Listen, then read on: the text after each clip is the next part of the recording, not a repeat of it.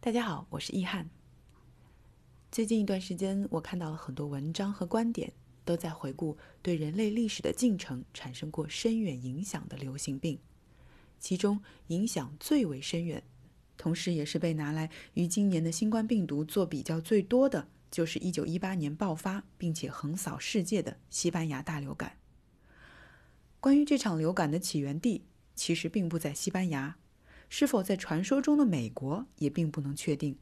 但它确实改变了人们对流感病毒的认知，对人类社会产生了方方面面的影响，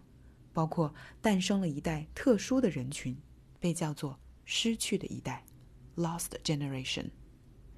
谁是失去的一代？他们都经历过什么？在2020年全球新冠病毒疫情的影响下，我们会变成失去的一代吗？我在巴黎。我在布鲁塞尔，我在柏林，你在哪里？在喜马拉雅随意听欧洲，欧洲就在你的耳朵里。在关于失去的一代的表述中，有一种主流的说法是认为，失去的一代又被称为迷失的一代、迷惘的一代，指的是第一次世界大战期间成年的一代人。包括在一战期间成年的著名的美国艺术家，以及战死沙场的英国军官。而让这个说法广为人知的，正是美国二十世纪著名的小说家海明威。他在自己最知名的小说《太阳照常升起》中，使用了“迷惘的一代”作为题词。出生于一八九九年的海明威，正是迷失的一代作家中的代表人物。同样出名的还有很多知名的艺术家和其他的文学作家，比如一部我很喜欢的小说《了不起的盖茨比》，它的作者 Francis Scott Fitzgerald 斯科特·菲茨杰拉德也是迷失一代的代表。由于受到战争的影响，这一代人的作品中充满了对人生、世界和社会表现出来的迷惘和彷徨。不过，历史还有着更为惊人的巧合。在同一个历史年代，造成两千万人死亡的第一次世界大战才刚刚结束，突然之间，人们又必须面对另一场更为致命的危机——流感的大爆发。战争是在一九一八年十一月结束的，但是随着士兵返乡回家，病毒也被带了回去，导致最终因为流感而死的人数介于五千万到一亿之间，比战死与战争的人数还要更多。从那以后，全球也出现了多次大规模的流行病，至少有三次流感大爆发，但是都没有像西班牙流感传染规模如此之大，如此致命。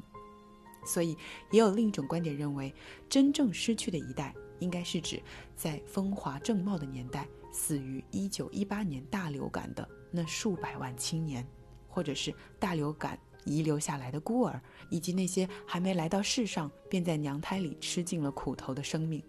他们才是实至名归的失去的一代。这代人的人数确切的数字我们并无法统计，但是可以肯定的是，这每一类人在人数上都比爵士时代的艺术家要更多，也比死于一战的三万五千余名英国军官还要多。那后来的数据和研究也表明，即使那些在大流感中母亲怀孕受到感染，但是还是能够侥幸出生的人，流感的创伤也会伴随他们的一生。他们上大学的可能性较低，获得的薪资较少，进监狱的几率也更高。可以说，一九一八年的大流感为整个二十世纪投下了一道长长的阴影。那么，一百年前的那场大流感。究竟给我们留下了什么历史教训呢？二零二零年，我们尚未走出的这场突如其来的新冠疫情，会养成新一代的迷失的人吗？首先来看我们对于病毒的理解。这次许多感染新冠病毒的人是免疫系统无法抵挡病毒，最终引发了肺炎而死亡。而当年的西班牙流感的致死情况也是一样，而且它的死亡率高于新冠病毒好几倍。不过到目前为止，死于新冠病毒的以老年人和身体免疫力不好的人居多。这类人呢，感染后更容易并发肺炎。所以我们要得到的教训是，在冬季流行起来的疾病，并不一定是普通的流感，也不只是引发呼吸道疾病。我们不可以轻视病毒。第二点教训是，厉害的病毒可以席卷全球，隔离和封城才是正道。在一百多年前，航空业基本上是不存在的，但是西班牙流感仍然做到了在全球范围内的传播，只不过它传播的速度较慢。主要的途径是通过火车和轮船，有些地方是在好几个月，甚至是一到两年之后才开始出现病例。当然，也有些地方最终成功的控制住了流感疫情。基本方法和一百年后的现在一样。例如，当时在美国阿拉斯加的部分地区，当地关闭了学校，取消了公共集会，封锁了通往村落的主要道路。最终是成功的将蔓延的病情阻断在了外面，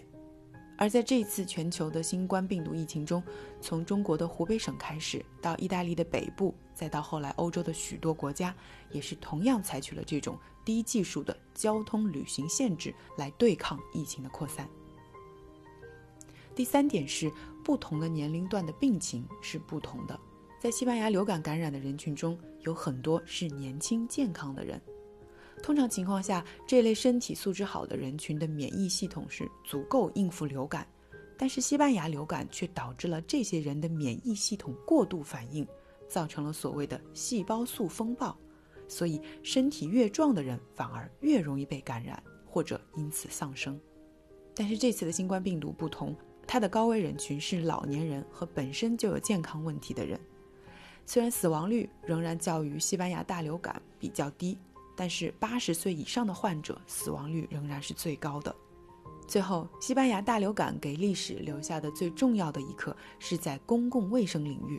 因为它彻底改变了人类的公共卫生观念，彻底打破了得了传染病的人只能责怪自己的旧观点。因为虽然在贫困人口和移民中的死亡率更高，但是没有任何人可以对新型的流感形成免疫。换句话来说，当一场瘟疫来临的时候，对个别患者进行隔离的意义并不大。